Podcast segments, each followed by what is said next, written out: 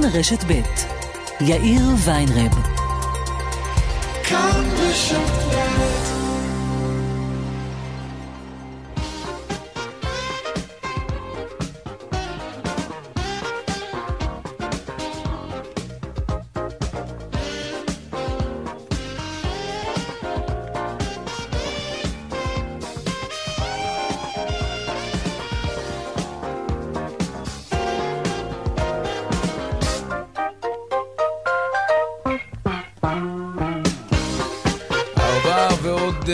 כמעט חמש דקות, כאן צבע הכסף ברשת ב' יום שלישי, העורך רונן פולק, בהפקה אביגל בשור, טכנאי השידור שלנו אריאל מור, הדועל שלנו כסף כרוכית כאן.org.il, אפשר ליצור קשר גם בדף הפייסבוק שלנו כאן ב', אני יאיר ויינרב, מעכשיו עד חמש, אנחנו מיד מתחילים.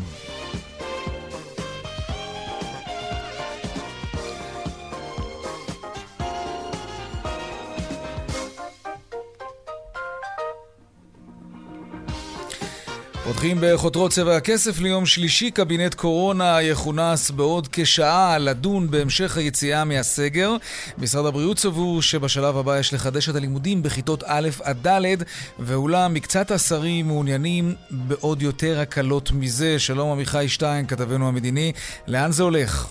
שלום מאיר, אז uh, אנחנו אומרים, בקבינט הקורונה הקרוב uh, שיחל בעוד כשעתיים, אמורים לדבר על המשך מתווה היציאה מהסגר על השלב שבו נגיע לאלף חולים. יש הערכות שזה אולי אפילו יקרה עוד בשבוע הקרוב, אבל כאמור, כמו שאמרת, הוויכוח המרכזי הולך להיות איך יראה השלב הבא ומה יכלול. אמ, יש מצד אחד דרישה להקדים את כל נושא של פתיחת חנויות המסחר והקניונים והשווקים, ומצד שני, לכאורה השלב הבא שרשום בספר הדרכות של משרד הבריאות אמור להיות פתיחת כיתות א' עד ד', ויש ויכוח האם ניתן לבצע את שני השלבים האלה ביחד. במשרד הבריאות טוענים שאולי ניתן לשקול את פתיחת המסחר, אבל זה צריך לבוא על חשבון פתיחת כיתות א' עד ד', ובכל מקרה במשרד החינוך טוענים שזה ייקח לפחות חודש של היערכות כדי לפתוח את א' עד ד' על פי המתווה של mm-hmm. משרד הבריאות עם קפסולות והכל, ולכן כרגיל, יש בלאגן גדול, נצטרך להמתין לסוף הישיבה הזאת, באמת כדי לקבל, לשמוע את ההכרעה, כיצד יראה שלב היציאה הבא, כלומר, מה יהיה בשלב שבו נגיע לאלף חולים, האם העדיפו את החינוך, או את המסחר, או אולי הצליחו לשלב בין השניים. נמתין ונתעדכן. עמיחי שטיין, כתבנו המדיני, תודה רבה על העדכון הזה בינתיים, כן. לעניין הבא, אה, השלום עם איחוד האמירויות. בנמל התעופה בן גוריון התקיים בצהריים טקס חתימה על ההסכמים לשיתוף פעולה בתחומי המסחר, המחקר והתעופה. את המשלחת האמירתית ייצגו בטקס שר הכלכלה של איחוד האמירויות ושר במשרד האוצר שם. ראש הממשלה נתניהו אמר בטקס כי שני העמים עושים היסטוריה לדורות. זהו יום אה, חגיגי והיסטורי, יום שבו אנחנו יוצקים תוכן ממשי בהסכם השלום עליו חתבנו בחודש שעבר בוושינגטון. השלום הזה לא נשאר על הנייר. אנחנו מקדמים אותו בתנופה כדי שפירותיו יבשילו כמה שיותר מהר, וחלק מהפירות כבר גלויים לעין. אנחנו ניצור סביבה כלכלית שתניב ערך למשקיעים, וגם זה יעשה מתוך ידידות וכבוד הדדי וגם התלהבות עצומה. וחברת ארקיע הודיעה כי הקו החדש שלה לדובאי יחל לפעול בעוד כחודשיים וחצי, בשלושה בינואר. ארקיע תפעיל שבע טיסות שבועיות לדובאי. המחיר ההתחלתי של כרטיס הלוך ושוב, כ-300 דולרים. בהמשך נדבר כאן עם שרון עידן, כתבנו, שנמצא כעת באיחוד האמירויות. נדל"ן, ירידה של ממש במספר התחלות הבנייה במחצית הראשונה של השנה. מנתונים שפרסם משרד השיכון עולה כי בחצי שנה הראשונה נרשמה ירידה של 11% במספר התחלות הבנייה למגורים. זה מאוד מאוד מדאיג. זאת לעומת התקופה המקבילה אשתקד כמובן. ברבע השני של השנה נרשמה ירידה של 27% במספר התחלות הבנייה. על פי הסקירה, צמצום פעילות הענף עלול להוביל, כמובן, מטבע הדברים, לעליית מחירים. נשיא הקבלנים ראול סרוגו אמר לצבע הכסף כי הענף נמצא במיתון עמוק וכי גם אם תהיה התאוששות בביקושים בתקופה הקרובה, אחרי הסגר כמובן, הרי שההיצע עדיין יהיה מאוד מאוד נמוך. הקיפאון בשיווקי קרקע, התנגדות ראשי הערים להתחדשות עירונית, מחסור חמור בעובדים, רגולציה שמעכבת היתרי בנייה והכבדה של המערכת הבנקאית על תנאי הליווי הבנקאי, כל אלה ימשיכו להקטין את התחלות הבנייה כך שהמחסור החמור בדירות אל מול הביקושים שימשיכו לעלות בתום משבר הקורונה יגדל ומחירי הדירות יזנקו בשיעורים חדים. ועוד בצבע הכסף בהמשך נדבר עם שר המים וההשכלה הגבוהה זאב אלקין, בין השאר על פתיחת שנת הלימודים האקדמית השבוע, וגם על חשבונות המים הגדולים והמנופחים בתקופת הסגר. אנחנו בבית, משתמשים יותר במים, נושא שאנחנו עוקבים אחריו כבר חודשים ארוכים כאן בצבע הכסף. נבדוק האם אה, ישנה כוונה להוריד אולי את תעריפי המים בתקופה הזאת כדי להקל על משקי הבית. בכל זאת, כמעט מיליון דורשי עבודה במשק. וגם ענף הצימרים המושבת, כ-20 ראשי רשויות בצפון פנו לראש הממשלה בבקשה לאפשר את פתיחת חדרי האירוח למשפחות גרעיניות בלבד, ובכך גם לסייע לשיקום ענף האירוח הכפרי בצפון. נדבר על כך עוד מעט, וגם הדיווח משוקי הכספים כרגיל לקראת סוף השעה. אלה הכותרות, כאן צבע הכסף. אנחנו מיד ממשיכים.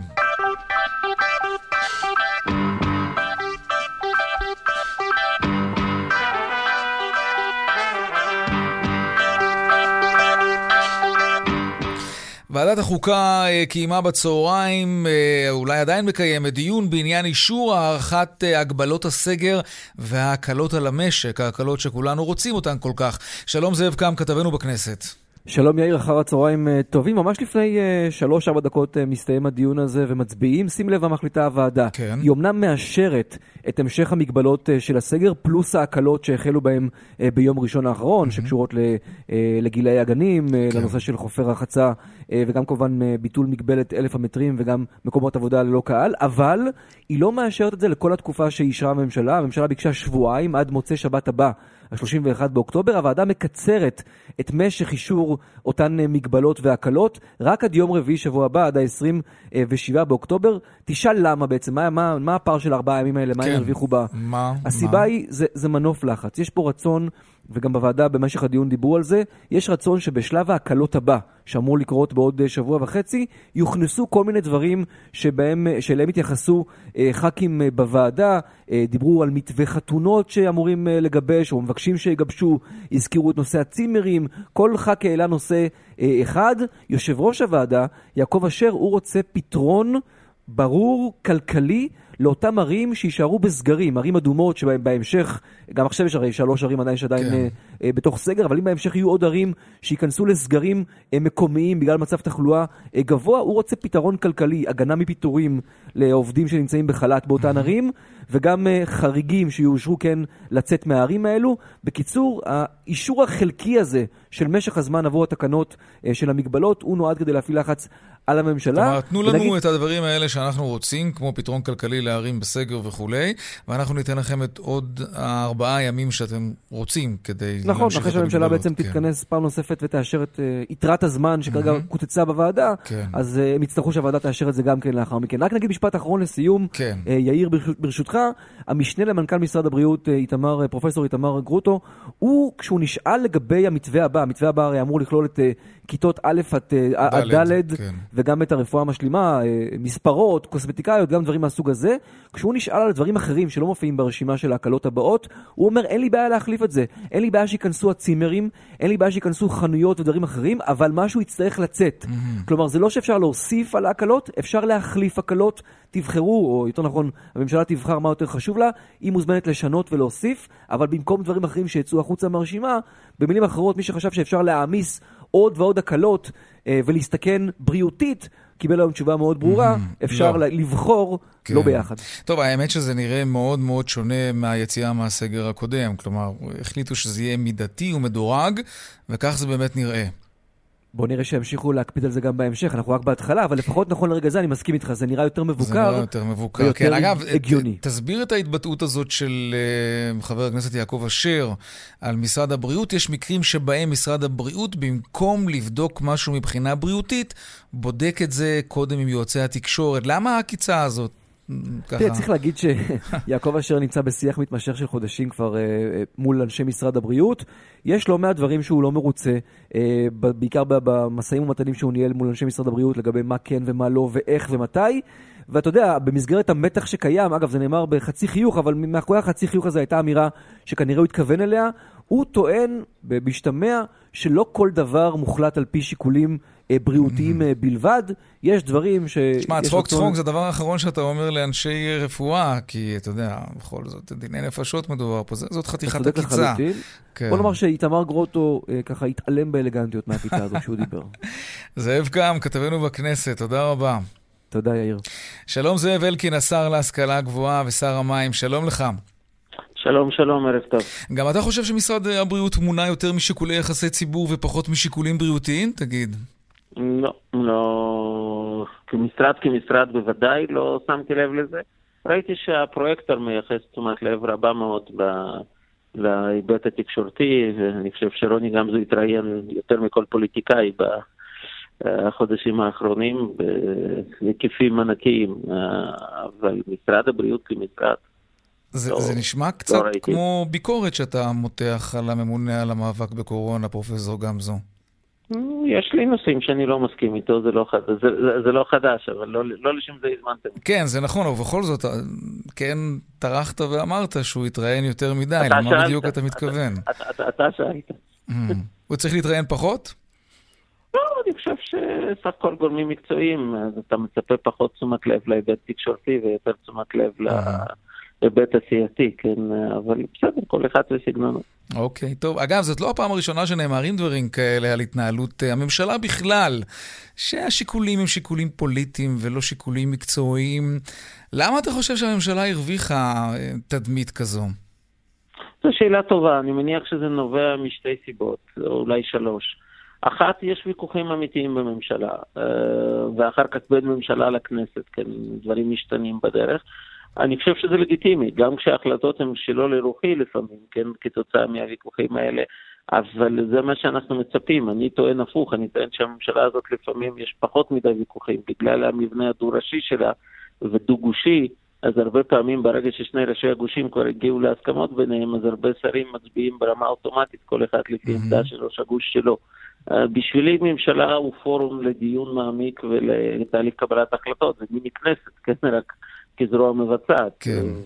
ולכן אני מצפה מכל שר להביע דעה אישית, יכולה אגב להיות מנוגדת לעמדת ראש מפלגתו, זה בסדר גמור. כן? בסוף על כולנו יש אחריות קולקטיבית ברגע שההחלטה התקבלה. זה ברור. אבל, אבל דיון בממשלה כבר- הוא צריך להיות מעמיק. אם כבר העלינו את עניין הממשלה הדו-גושית, מה- איך יסתיים עניין התקציב? אנחנו הולכים לבחירות לדעתך? יש אולטימטום ש- ברור של כחול לבן והתבצרות ברורה של הליכוד לא להעביר תקציב עד סוף השנה, תקציב לשנת 2021. טוב, קודם כל, אתם, תוכנית כלכלית, אתם מכירים היטב ומבינים מצוין שאין שום דרך לעשות חלק מהדברים שכחול לבן דורשת אותם. כשגנץ כותב מכתב רשמי שהוא כותב בו, אני דורש שבחודש דצמבר התקציב יאושר גם בממשלה וגם בכנסת, זה הרי אמירה הזויה. אה, כל מי שמכיר את תהליך אישור התקציב יודע שלא היה ולו פעם אחת בהיסטוריה של מדינת ישראל שתקציב המדינה באותו חודש, במשך אותו חודש אושר בממשלה, הוכן להגשה לכנסת, הוגש לכנסת, עבר בכנסת קריאה ראשונה, נידון בכל הוועדות ואושר בקריאה שנייה ושלישית. אה, לדבר על תהליכים בקצב כזה זה לא רציני. אה, אה, אה, ולכן אין דרך אמיתית לסיים תקציב שנת 21 עד 23 בדצמבר, זה פשוט משהו לא קיים. אה, הסיכוי היחידי לעשות את זה זה היה להתחיל לטפל בזה באוגוסט, כן, לא עכשיו. ולכן ברגע שרק עכשיו מתחילים באוצר לטפל ברצינות, ואני יודע שכן התחילו לטפל ברצינות בתקציב של 21, המועד האמיתי שאפשר אה, לאשר אותו, לדעתי, זה לא לפני פברואר.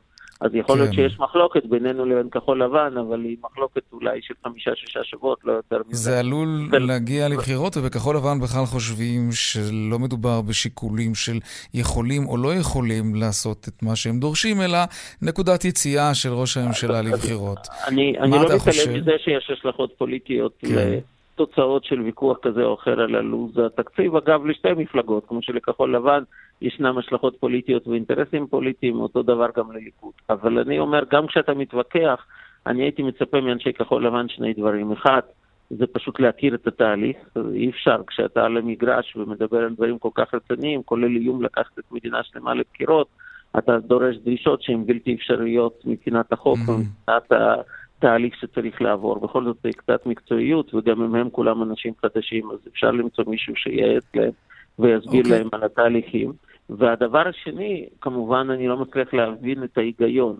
זה שמדינה לא צריכה בחירות זה ברור, אבל לפעמים מפלגה מתנהגת לפי היגיון פוליטי, אומרת זה טוב לי.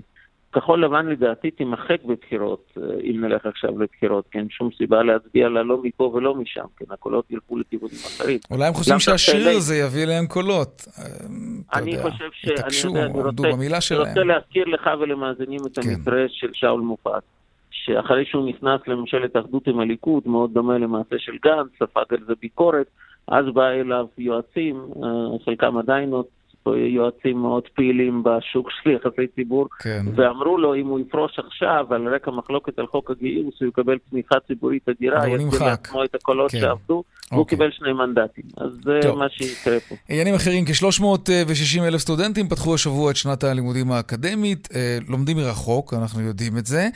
אבל אם אנחנו ככה נכנסים לתוך הקרביים של ההשכלה הגבוהה, סקר של התאחדות הסטודנטים אה, מגלה שיותר ממחצית מהסטודנטים איבדו את מקום העבודה שלהם בגלל משבר קורונה. מה הממשלה יכולה לעשות כדי אה, לדאוג שלא תהיה נשירה המונית, וכבר מדברים על זה בהתאחדות הסטודנטים והסטודנטיות? יש באמת חשש, אני לא יודע אם נשאלה המונית, אבל בהחלט יש חשש לפגיעה. כרגע בהרשמה היה דווקא גידול בכמות הסטודנטים במיוחד. כי לאנשים היה כסף, הם לא טסו לחו"ל, ובכל זאת כדי לא, לשרוד לא, לא, לא, כסטודנט... אבל זה היה כבר הגל הראשון של המשבר, אוקיי, ורוב אלה שאיבדו מקומות עבודה איבדו אותם עוד בסיבוב הראשון. אבל עדיין נפגשו פה שני מחזורים, כן? יש מחזור שלם, כמו שאמרת, שלא טס לחו"ל, ולכן זה ייצר עומס על שנה א'. אבל בוודאי יכולה להיות נשירה, וצריך לעשות הכל כדי למנוע אותה. אני חושב שאסור איך עושים את זה? אה, יעזבו את מקומם בגלל שיקול כלכלי. יש לך משאבים מאמין- לעשות את זה? כסף שמעבירים? אני- מלגות? אני, כן. אני בדיוק רוב היום היום ביליתי במשא ומתן מול האוצר, גם אתמול, גם היום, על הסוגיה הזאת. אני חושב שיחד עם האוצר וראש המועצה הלאומית לכלכלה, אה, אני חושב שצריכים להביא תקציב משמעותי לנושא הזה של סיוע כלכלי. כמה? כמה ביקשת? ביקשתי הרבה, בואו נראה כמה אני אביא. ובכל זאת, אני- תנקוב במספר, אני לא- שנבין על מה מדובר. אני לא זורק מספרים לפני שאני מביא תוצאות, אני עובד בדרך קצת אחרת. אוקיי. אה, אבל זו נקודה מעניינת, אתה בעצם נמצא בסוג של משא... לא בסוג, אתה נמצא במשא ומתן לא, מול האוצר. משא ומתן אמיתי, אגב, בהנחיית ראש ממשלה, מהמם. בישיבת ממשלה האחרונה ביקש ראש ממשלה ממני ומאבי שמחון, יחד עם האוצר, לגבש חבילת סיוע. ביקש משתי שרות שמייצגות שני לאן גושים. הכסף הזה להצטרף ילך? אלינו, שרה אורלי לוי ושרה אה, פנינה תמנו שטה. ברור, הוא יממן, הכסף. הזה, הכסף הזה אמור לממן את שכר הלימוד לסטודנטים שיתקשו לעשות את זה בעת הזאת? זה העניין? הכסף צריך לעזור כלכלית לסטודנטים. אני לא נכנס כרגע לכיס של הסטודנט, האם עם הכסף הזה הוא ישלים לעצמו מקורות מחיה שהוא אוקיי. בנה עליהם והוא איבד כי אין לו מקום עבודה, או יזכור, ישלם על מעונות, או ישלם על שכר לימוד, זה לא משנה. ברור שסטודנטים הם קבוצה שהכי נפגעה, או בין הקבוצות שנפגעו הכי חזק במשבר הזה, הם ראשונים שאיבדו מקומות עבודה בגלל הזמניות של המשרות שלהם, חלק גדול מהמשרות בסקטורים שהם ראשונים שנסגרו ואחרונים שנפתחו, ולכן הם צריכים סיוע כלכלי משמעותי. ברור. אני מאמין בסיוע דרך מלגות ולא דרך הורדה גורפת של שכר לימוד, כי uh, ברגע שאתה לוקח סכום אפילו משמעותי ומחלק אותו על 320 אלף סטודנטים, בסוף אתה מקבל סיוע קטן. והוא לא יעזור. Uh, לעומת זאת, אני חושב שאם אותו סכום אתה מחלק לאלה שבאמת זקוקים לזה, אתה יכול להביא סיוע יותר משמעותי. והדבר הנוסף, זה נכון. הסטודנטים שאולי נמצאים במצוקה הכי גדולה, זה סטודנטים ממעמד סוציו-אקונומי נמוך במוסדות הלא מתוקצבים. אה, ויש רבים כאלה, בניגוד לתדמית שיש לנו, דווקא במוסדות הלא מתוקצבים הרבה פעמים לומדים סטודנטים ממצב סוציו-אקונומי נמוך. והם דווקא משלמים, שכר- נמוך, שכר הלימוד שלהם אה, הרבה לא יותר יכלו גבוה. להתקבל לאוניברסיטאות, ושכר לימוד שם הוא פי שלוש, פי ארבע יותר גבוה. ולכן אם אתה תלך בכיוון שהמדינה תשפה את המוסדות שירידו שכר לימוד, כן. המדינה לא יכולה להעביר כסף למוסדות הלא מתוקצבים. אז רגע, אז כן חלק, יכולה- חלק מהסיוע, כן יכולה... כדי לחדד את הנקודה, השר אלקין. חלק. מהכסף ילך גם לסטודנטים, לא רק אלו שלומדים במוסדות המוכרים, אלא גם במוסדות הלא מוכרים. אז, לתפיסתי, חד משמעית כן. אגב, בקיץ כבר הובלתי מהלך של סיוע כדי לאפשר סיום לסטודנטים לסיים את שנת לימודים הקודמת. והבאנו בקיץ תוספת של 100 מיליון שקל לתקציבי סיוע שכבר היו קיימים, אוקיי. וגם שם התעקשתי שרוב מוחלט של כסף יחולק במסלולים שתלמידי המוסדות הלא מתוקצבים יכולים כשווים בין אוקיי. שווים להתמודד על הסיוע. עכשיו, אה, לתיק נוסף שלך, תיק המים. אה, בחודשים האחרונים עסקנו כאן לא מעט בצבע הכסף אה, בחשבונות המים שהתנפחו בגלל הסגרים. אה, יש משהו שאתם חושבים, אתה חושב, לעשות כדי להקל כלכלית מהבחינה הזאת? קודם כל אני שמח שקלעתי לדעת גדולים. אני כבר בסוף אוגוסט יצאתי ביוזמה uh, בנושא הזה, כשהבנתי שמערכת חינוך הולכת להיות מופעלת חלקית, עוד לא היה סגר, אבל כבר הבנתי שילדים ישבו בבית בכיתות הבינוניות והגבוהות. ראיתי את המספרים האנשים שנמצאים בחל"ת. אנחנו זוכרים את היוזמה המבורכת הזאת, אבל איפה זה ראיתי עומד? את עובדי המדינה. כן. אני הצלחתי לשכנע בספטמבר מועצת רשות המים אה, לצאת לשימוע ציבורי בעקבות ההצעה שלי, לאמץ אותה. ומסתיים השימוע הזה. כהצעת החלטה, השימוע כן. הסתיים, ההחלטה צריכה לפעול השבוע בישיבה של מועצת רשות המים. אני מאוד מאוד מקווה שמועצת רשות המים תאמץ את הצעתי, אני חושב שחובתנו להביא סיוע לאותן משפחות שהמדינה מחזיקה אותן בבית, אם זה סגר ואם זה עובדי מדינה שעובדים מהמם. מהבית. הפחתה גורפת. בתעריפי המים? לא, זה לא הפחתה בתעריפים, אתה גם לא יכול לעשות את זה בסוף, תעריף מים הוא משק כן. סגור. אה, אז איך זה ייעשה? מה שאני הצעתי זה בדיוק לענות על הבעיה שנוצרה של שימוש מוגבר שלא במכוון. אה, להגדיל את הכמות המוכרת. אנחנו משלמים עד כמות מסוימת, עד שלוש וחצי אה, קוב, אנחנו משלמים אה, מחיר מוזל, בערך חצי מהמחיר הגבוה. מהמם. ובדרך כלל משפחה אוקיי. נורמטיבית, רגילה, לא עשירה מדי, בלי בריכות ובלי גינות גדולות, יודעת לי, להסתכם בזה. אוקיי. בקורונה ראינו שחרגנו, המש... בדיוק משפחות כאלה בערי פיתוח חרגו, ולכן החשבון שלהם התנפח משמעותית, מאוד, כי אתה כן. על כל... על שלחו כל לנו אתה למיילים משלם, חשבונות כאלה, אתה משהו. משלם פי שניים יותר. מהמם. ואני הצעתי כן. להגדיל בחצי קוב לנפש את הכמות המוכרת, זה בדיוק בערך הכמות ואז לא תהיה שגדל חריגה שתעלה. ביוקר. ואז- כן, השר ואז אלקין. תהיה חריגה, אבל היא תעלה בזול ולא תעלה כן. ביוקר. אני מאוד מקווה שחברי מועצת רשות המים יגלו אחריות ויקבלו. את ההצעה הזאת. השר- הסמכות לצערי לא כן. שלי, אלא שלהם, אז הכדור במגרש שלהם כרגע. השר זאב אלקין, השר לענייני השכלה גבוהה ומים, אתה בטח תשמח לשמוע שאנחנו מקבלים דיווחים ממאזינים שלנו שיורד גשם. יש טפטופים. אני, אני חשבתי לפתוח שם את השיחה גם בגשם טוב ולא רק ערב טוב, אה. אבל אמרתי, אולי אתם לא רואים, לא יודע. אנחנו פה באולפן קצת. סגורים, יש לנו אבל את המאזינים שנוסעים בחוץ במכוניות. חבל שלא אמרת לו מלכתחילה. אני בירושלים מביט בחלון וראיתי גשם עוד לפני. שהתחלנו את שיחתנו. שתהיה שנה גשומה. גשם ראשון במדינת כן. ישראל בעונה הזאת. יש בזה משהו שהוא מרגש תמיד מחדש אחרי הכל. אז השר זאב אלקין, אה, תודה רבה לך על השיחה הזאת. תודה רבה וערב טוב. ערב טוב גם לך. טוב, נדל"ן עכשיו, אה, דיברנו הרבה על זה שכשהפעילות בענף הנדל"ן יורדת באופן משמעותי, וזה מה שקורה עכשיו בתקופת אה, קורונה, וקבלנים לא מצליחים למכור, אז מטבע הדברים קבלנים גם בונים פחות דירות, וזה יגרום לפחות דירות למכירה בעתיד הלא רחוק, וכשיש פחות דירות, המחירים עולים. זה מה שקורה, ככה זה. שלום חיים מסילתי, יושב ראש לשכת שמאי המקרקעין. חיים? שלום. שלום חיים. אנחנו מדברים על ירידה של 27% ברבע אה, השני של השנה, נדמה לי. אה, ירידה בהתחלות הבנייה, זה מאוד מאוד מדאיג. גם משרד השיכון אומר היום, המגמה הזאת עלולה להימשך. כולם מבינים שזה יעלה את מחירי הדירות עוד יותר. אכן, אבל החוכמה של משרד ממשלתי היא לא בלהתריע, להתריע אמורים הקבלנים, השמאים, התקשורת. מי שאמור למצוא את הפתרון לא אמור רק להתריע על הבעיה, אלא גם למצוא את הפתרון, וזה מה שמדאיג אותי באופן אישי יותר. כן. משרד הבינוי לטעמי צריך לבוא ולספק תוכנית חירום נקודתית שבאמת, אה, תראה, את הטווח הקצר יהיה קשה מאוד אה, לשנות. להדביק את הפער זה בלתי אפשרי. כן, אוקיי. נכון, אז מה אבל- כן? מה- מה בכל זאת? ברמה התפעולית, כן, מה אפשר לעשות? ברמה התפעולית צריך למצוא פתרון מהיר להגדלת ההיצע.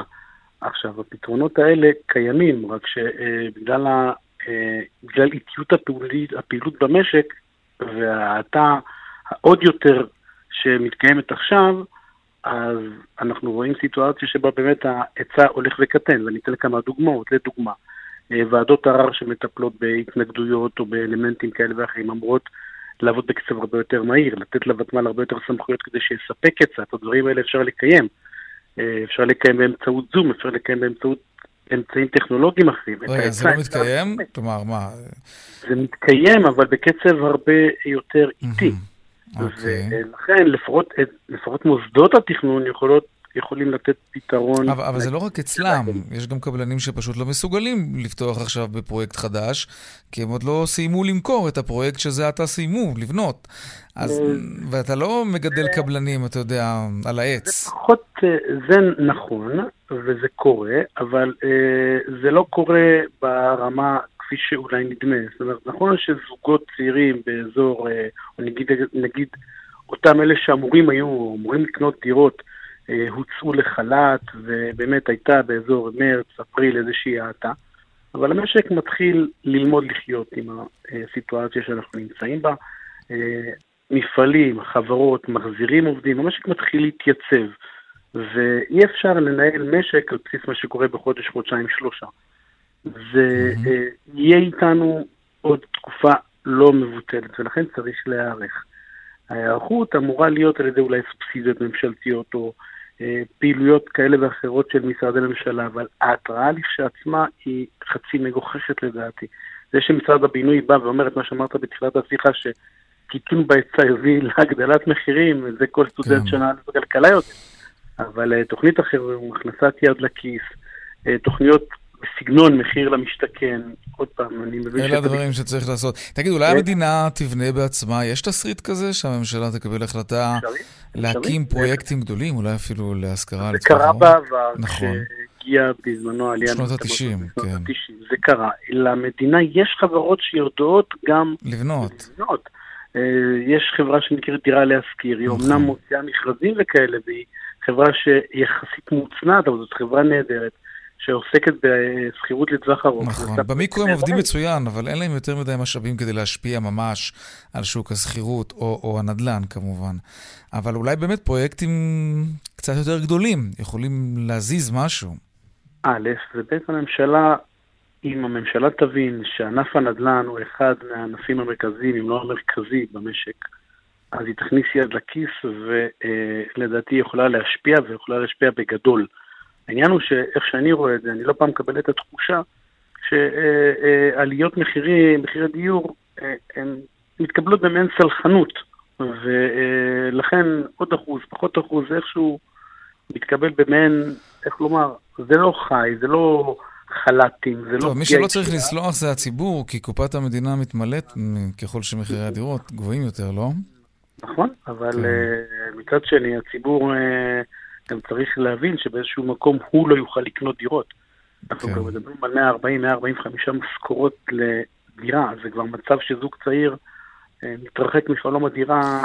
אתה יודע, שרי הממשלה שעסקו בזה בשנים האחרונות, אה, משר האוצר לשעבר כחלון ועוד רבים אחרים, אה, לא רמזו, אלא אמרו במפורש, קבלנים יכולים לעבוד על נתח רווחים קטן יותר, להרוויח פחות, אפשר להוריד את מחירי הדירות. מה אתה כשמאי חושב על זה, תגיד? זה אפשרי? אה, לא מדויק, לא מדויק. אני א' חושב שיזם צריך להרוויח וזה לגיטימי. והמשא ומתן או נקודת שיווי המשקל במשק היא בין היזם לבין הצרכן, וממשלה פחות יכולה להתערב בזה. מה שהיא כן יכולה זה לייצר סיטואציות שבהן היא מאלצת את היזם או יזמים שבוחרים לעבוד במקומות שבהם מתחי הרווח הם קצת יותר נמוכים, דוגמת מה שקרה במחיר למשתכן, כן. אלא מאי? אלא מאי? לא נכון לדעתי להכריח את כל היזמים במשק לעבוד רק שם. זאת אומרת, אי אפשר לעצור שוק שלם ולהוציא רק פרויקטים של mm. מחיר למשתכן. כן. אפשר בהחלט לייצר איזשהו תמיל של 30-70, 60-40 באופן כזה, שגם השוק החופשי הרגיל יעבוד, וגם אותן אוכלוסיות... וגם הפרויקטים המיוחדים האלה, כן. ייהנו מדירות מוזלות באמצעות תוכניות כמו למשל מחיר למשתכן. חיים מסילתי, יושב ראש לשכת שמאי המקרקעין, תודה רבה לך על השיחה הזאת. תודה גם לכם, ערב טוב. ערב טוב גם לך.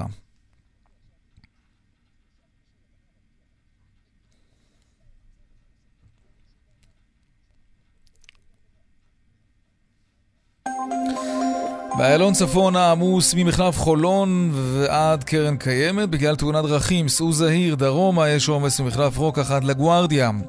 בגאה הצפון העמוס ממחלף השבעה עד מחלף גאה ודרומה ממחלף מורשה עד בר אילן. דיווחים נוספים בכאן מוקד התנועה, כוכבי 9550 ובאתר שלנו, אתר התאגיד, אתר כאן. הפסקת פרסומות קצרצרה ומיד אחריה נדבר על אלימות כלכלית ועוד כל מיני עניינים בצבע הכסף. מיד חוזרים.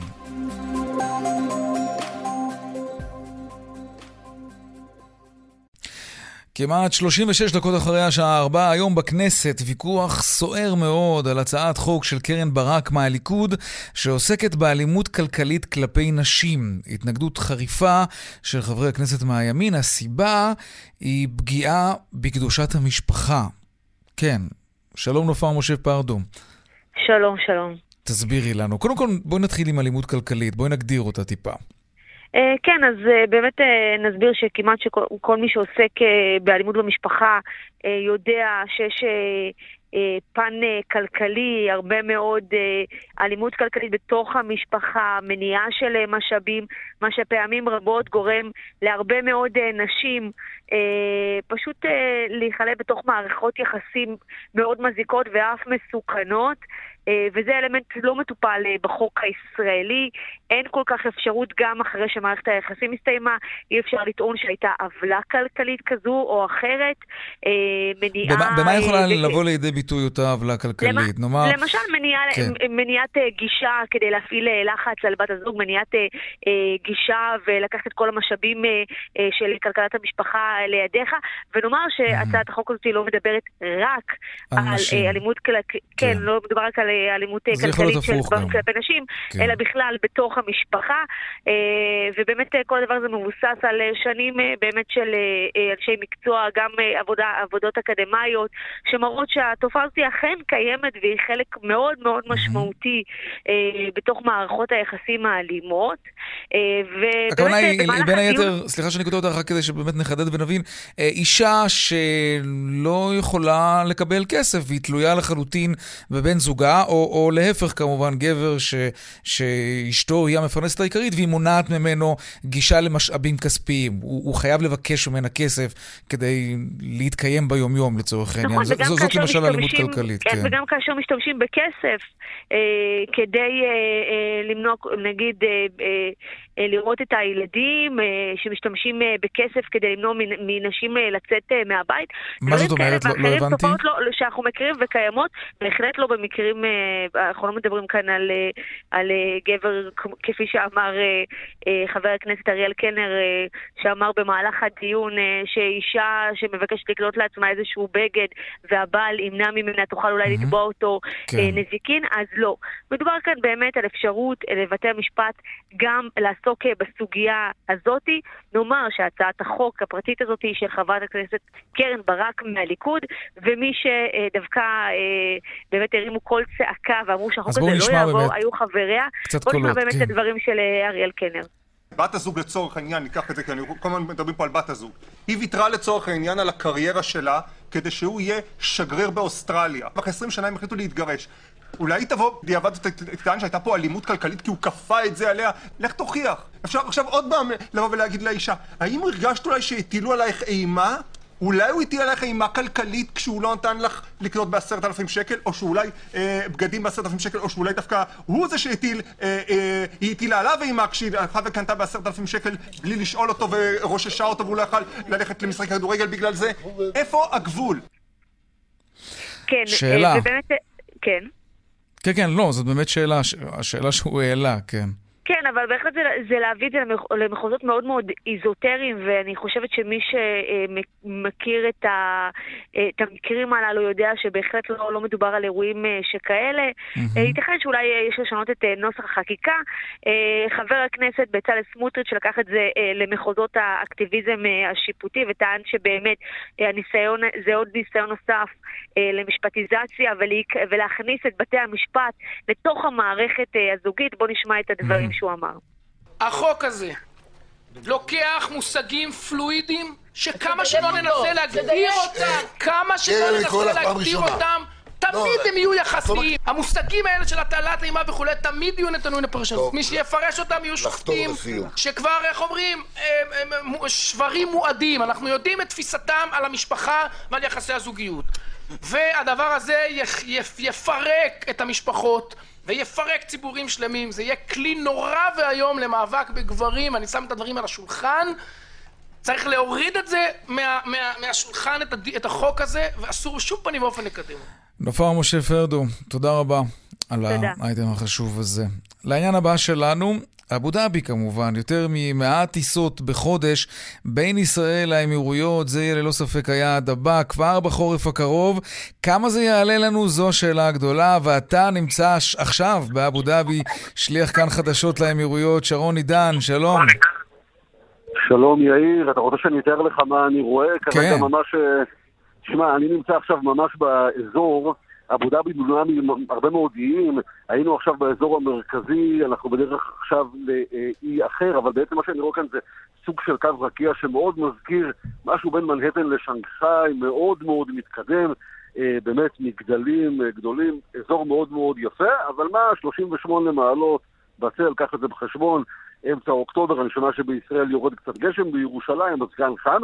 אה, אבל כן, יאיר, תשמע, כשמדברים ורואים את המספרים, מבינים שאנחנו מדברים על משהו כמו 110 טיסות בשלב הראשון, והחל מחודש, אה, אמצע חודש דצמבר, אולי תחילת חודש ינואר, גם של איתיחד, גם של אה, חברת אמירייטס מדובאי שלא רחוקה מכאן, וכמובן גם של החברות הישראליות, זה באמת יהיה מעניין. תשמע, ארקיע פרסמה היום באופן רשמי את המחירים 150 דולר לכיוון, אני אומר לך שהמחירים גם יהיו יותר נמוכים מזה. יותר? כלומר, אנחנו נראה כאן לא מעט, כן, אנחנו נראה כאן לא מעט כרטיסים ב-250 דולר הלוך חזור, אפילו פחות מכך, אה, וכמובן הרבה מאוד חבילות שזה הסיפור.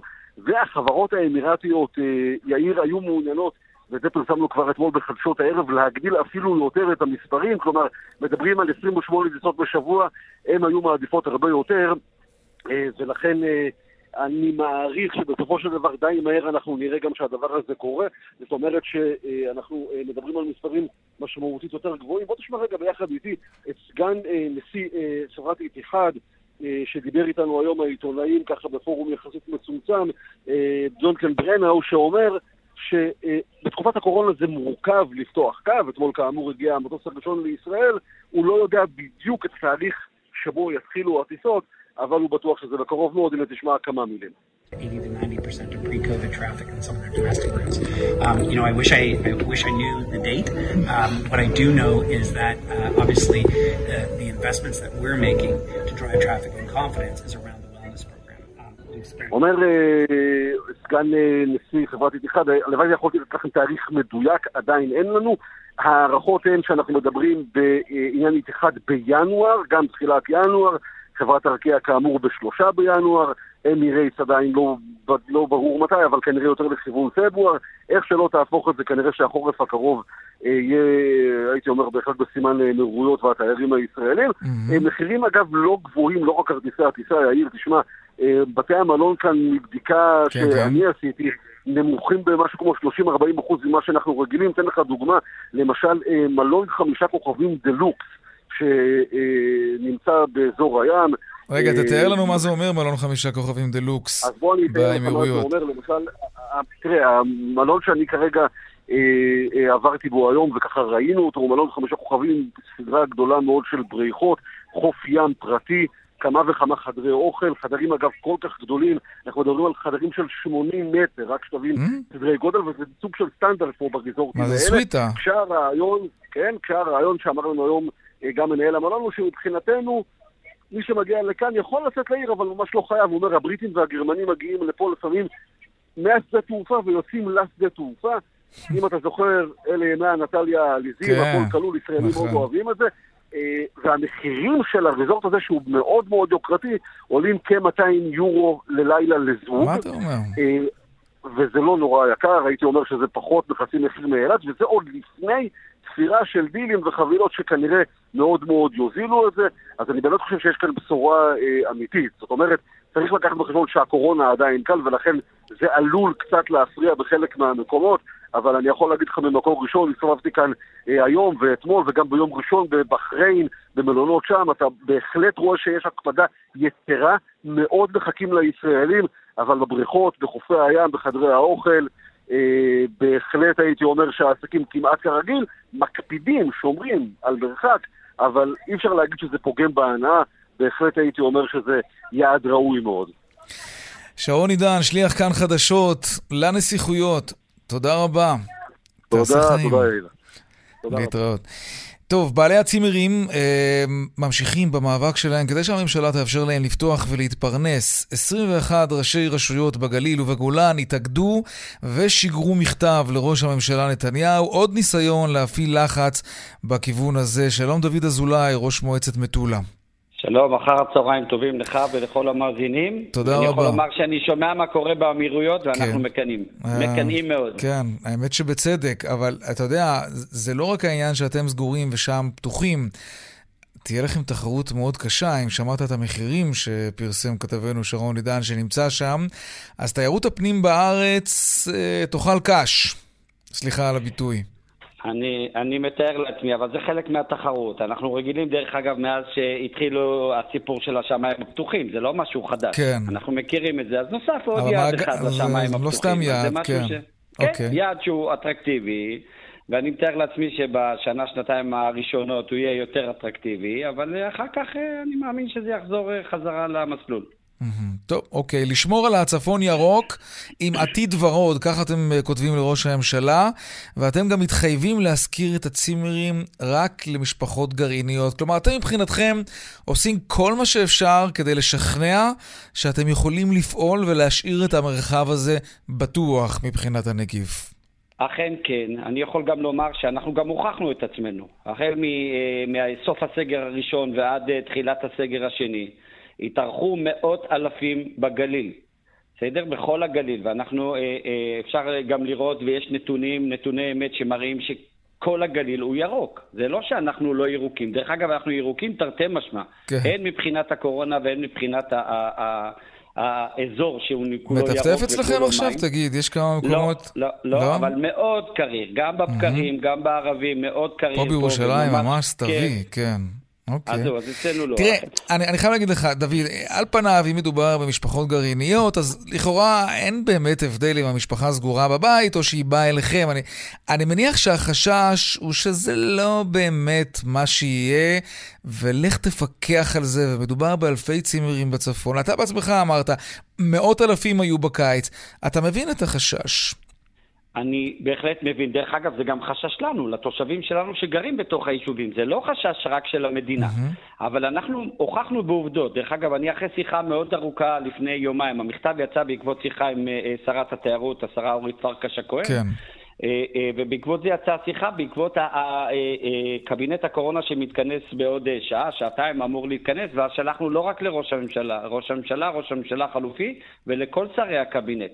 אני חושב שזה must, אנחנו הוכחנו שהירוק, הגליל הוא ירוק ולכן אין חשש פה. אתם יודעים בוודאות שלא היו מקרי הדבקה אה, משמעותיים בצימרים? אני למשל יכול, יכול להגיד לך שבמטולה, כן. שבה התארחו בחודשים, בחודשים בין מאי לאוגוסט, כן. אלפי משפחות, אני לא מכיר מישהו שהדביק פה או שמישהו או שנדבק פה. אוקיי. דרך אגב, אחד היתרונות שיש גם לנו, למשל, שרוצים לפתוח את ים המלח עכשיו, את מלונות mm-hmm. ים המלח, כן. אז מאיפה באים העובדים? באים ממגוון שלם של אה, רשויות באזור. נכון. לנו למשל העובדים של התיירות, בתוך היישובים, הם באים מתוך היישובים. כן, בפנים. תגיד, דוד, אנחנו ממש, זמננו ממש קצר, אבל אני רוצה לשאול אותך ככה לסיום, בשושו, בשקט, כן? יש צימרים שמזכירים ללקוחות קבועים, נגיד, מבלי שאף אחד ידע משהו? אצלי אני לא מכיר, ובאמת אני עוקב, מטולה זה אה, יישוב אה, מאוד קטן וככה כן. אני רואה את כל הצימריסטים, אני לא מכיר שמישהו מזכיר פה, אה, אני גם לא יודע מה קורה בגליל בכלל, רק אני רוצה גם לומר, דרך אגב, שהמכתב הזה אה, נוצר ונחתם על ידי 21 ראשי רשויות בגליל המערבי, כן, בגליל אמרנו. התחתון, בגולן, תוך שעתיים. זה אומר שכל ראשי רשויות התגייסו פה בזמן שיא ועשו את זה. דוד אזולאי, אה, ראש אה, המועצה המקומית מטולה, תודה רבה ובהצלחה שיהיה לכם. תודה, ואני מקווה שיהיו אוזניים קשובות אה, בקבינט הקרוב ואנחנו נוכל לקבל בשורות טובות. כן, תודה, תודה. דוד. דיווחי תנועה עכשיו. בדרך 65 מזרחה עמוס ממחלף עירון עד ערה ובדרך 446 דרומה עמוס ממודיעין עילית עד צומת שילת. דיווחים נוספים בכאן מוקד התנועה כוכבי 9550 ובאתר שלנו אתר התאגיד אתר כאן הפסקת פרסומות קצרצרה ומיד אנחנו חוזרים עם עוד צבע הכסף. שמונה דקות לפני השעה חמש, מי לא מוטרד ממה שהילדים שלו נחשפים באינטרנט, בין היתר ביוטיוב כמובן? אז יוטיוב משיקה היום בישראל את אפליקציית יוטיוב קידס. שלום שירה הדס נקה, כתבתנו לענייני טכנולוגיה. שלום יאיר. מה זה בדיוק? אז יוטיוב קידס היא בעצם אפליקציה, אה, אפליקציית בת של יוטיוב הרגילה, שמציגה מין עולם סגור לילדים בלבד. בעצם בתוך האפליקציה תוכל לבחור בין כמה הילד שלך, כשיש שלוש אה, קבוצות אה, גיל, מתחת לארבע, בין ארבע לשש לדעתי, סליחה, ובין שש לשתים עשרה, והילד יוכל לצפות בתוך עולם התוכן הזה, אך ורק בתוכן שמותאם לגיל שלו. שהוא מסונן. שהוא מסונן, כן. נכון, שהוא מסונן מראש ובעצם מותאם לגיל שלו בלבד. והדבר הזה נובע אחרי הרבה מאוד שנים גם של ביקורת וגם של רגולציה על זה שיוטיוב, הפלטפורמה שקיימת כיום, היא לא במה שמתאימה לילדים. זאת אומרת, ראינו, אנחנו רואים את הילדים צופים בתכנים של ילדים ובעצם נודדים מהם לתכנים שלא מותאמים לגילם, או שהם לגמרי למבוגרים. גם הפרסומות שיש ביוטיוב הרגילה לא מתאימות לילדים, ובעצם באפליקציה החדשה הם אה, הטילו כל מיני מגבלות על הפרסומות שיכולות להופיע. בתוך האפליקציה. זאת אומרת, עדיין נראה שם פרסומות, אבל הפרסומות יהיו מאוד מסוימות, הם יתאימו לילדים, הם יסומנו באופן בולט, זאת אומרת, אי אפשר יהיה להתבלבל בין תוכן רגיל לבין פרסומת, וגם אה, כמות הפרסומות תותאם לפרסומת אחת לכל רבע שעה. Mm-hmm. הדבר הזה משמעותי מאוד, כי ילדים צופים בהמון המון שעות תוכן. זאת אומרת, אם אנחנו כמבוגרים, אתה יודע, יוצאים לעבודה, חוזרים לעבודה, במיוחד עכשיו בתקופת קורונה, ילדים צופים בשעות על גבי שעות של תוכן במסכים, והנושא הזה של כמה פרסומות הם נחשפים אליהם, הוא נושא מאוד בעייתי שהרבה מאוד הורים נכון. הופכים להיות יותר מודעים אליו עם התקופה הזאת של הקורונה. לרגל ההשקה של יוטיוב קידס, אה, יוטיוב בעצם עשו בדיקה של כמה ילדים צופים כיום במסכים, במיוחד בתקופת הקורונה. אז בעצם אנחנו רואים כאן שאם לפני הקורונה, 80% מהילדים בערך צפו בממוצע בקצת יותר משעתיים ביום של תוכן במסכים, שזה הרבה, בתקופת הקורונה זה עולה לכמעט שלוש וחצי שעות ווא, ביום של צפייה במסכים, זה המון. השירות הזה יעלה כסף? כלומר, אני צריך uh, לשלם כדי שיהיה לי את היוטיוב קידס הזה בבית? לא, הש, השירות של יוטיוב קידס הוא חינם לחלוטין, הוא לא עולה כסף, אבל הילדים... אני, אני מגדיר את זה במחשב, ואז... אתה מוריד אפליקציה נפרדת. זאת אומרת... זה, זה לסמארטפון או שזה גם לדפדפנים? זה לסמארטפון, זה, זה לטאבלטים, יש להם כל מיני, okay. אוקיי. יש להם כל מיני התאמות למכשירים השונים. זה, כן. לא, ברור שילדים מבוגרים יותר מ-13, יש להם כבר את היכולת הטכנולוגית mm. לעשות דברים מעבר, אבל לא להם זה נועד. זה נועד לפני. לגילאי היסודי, שבהם אם אתה מגדיר כן. להם גן סגור, הם יכולים לגלוש ברור. בתוכו ובעצם ליהנות מכל התוכן, וגם הכי חשוב, אתה יכול להגביל להם את זמן המסך. שירה הדס נקר, כתבתנו לענייני טכנולוגיה, תודה רבה. תודה רבה. עכשיו לעדכון משוקי הכספים. 200, take them.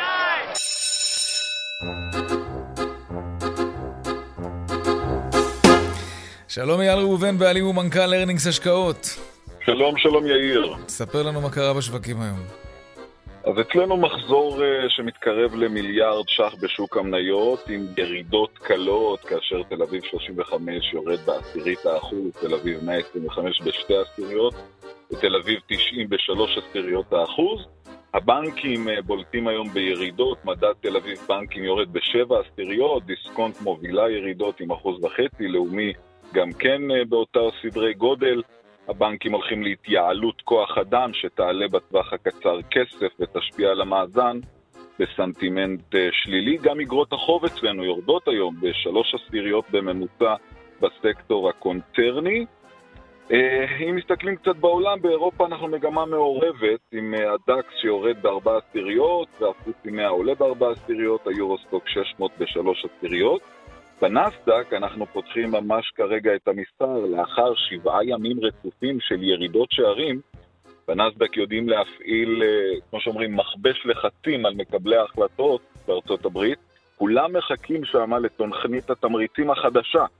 וכל עוד היא לא מתקבלת ואין הסכמה בין הדמוקרטים לרפובליקאים לגבי היקפה, אנחנו רואים את המסחר נלחץ ימים רבים כלפי מטה. עכשיו אנחנו פותחים עם נטייה לעליות. הנסדק עולה בכחצי אחוז, ה-S&P בשש עשיריות האחוז, והדאו ג'ונס בשש עשיריות האחוז גם כן. שמענו על התקרבות ביניהם, זה מה שיקבע את הכיוון, כן. גם בארצות הברית, גם אצלנו. מתח לסיום בקצרה, דולר כמעט ללא שינוי, יציג 337. האירו ברציף כרגע מתחזק בארבע עשיריות האחוז מול השקל לשלושה שקלים, 99 אגורות. עד כאן יאיר. תודה רבה, אייל ראובן, בעלים ומנכ"ל של ארנינגס השקעות. עד כאן צבע הכסף ליום שלישי, עורך התוכנית רונן פולק, בהפקה וגל בסור, טכנה השידור שלנו היה היום אריאל מור. אהוד כהן וחגית אלחייני במוקד התנועה, הדואל שלנו כסף, כרוכית כאן.org.il. מיד אחרינו שלי וגואטה, אני יאיר ויינרב, ניפגש כאן שוב מחר בארבעה אחר הצהריים. ערב טוב ושקט, שלום שלום.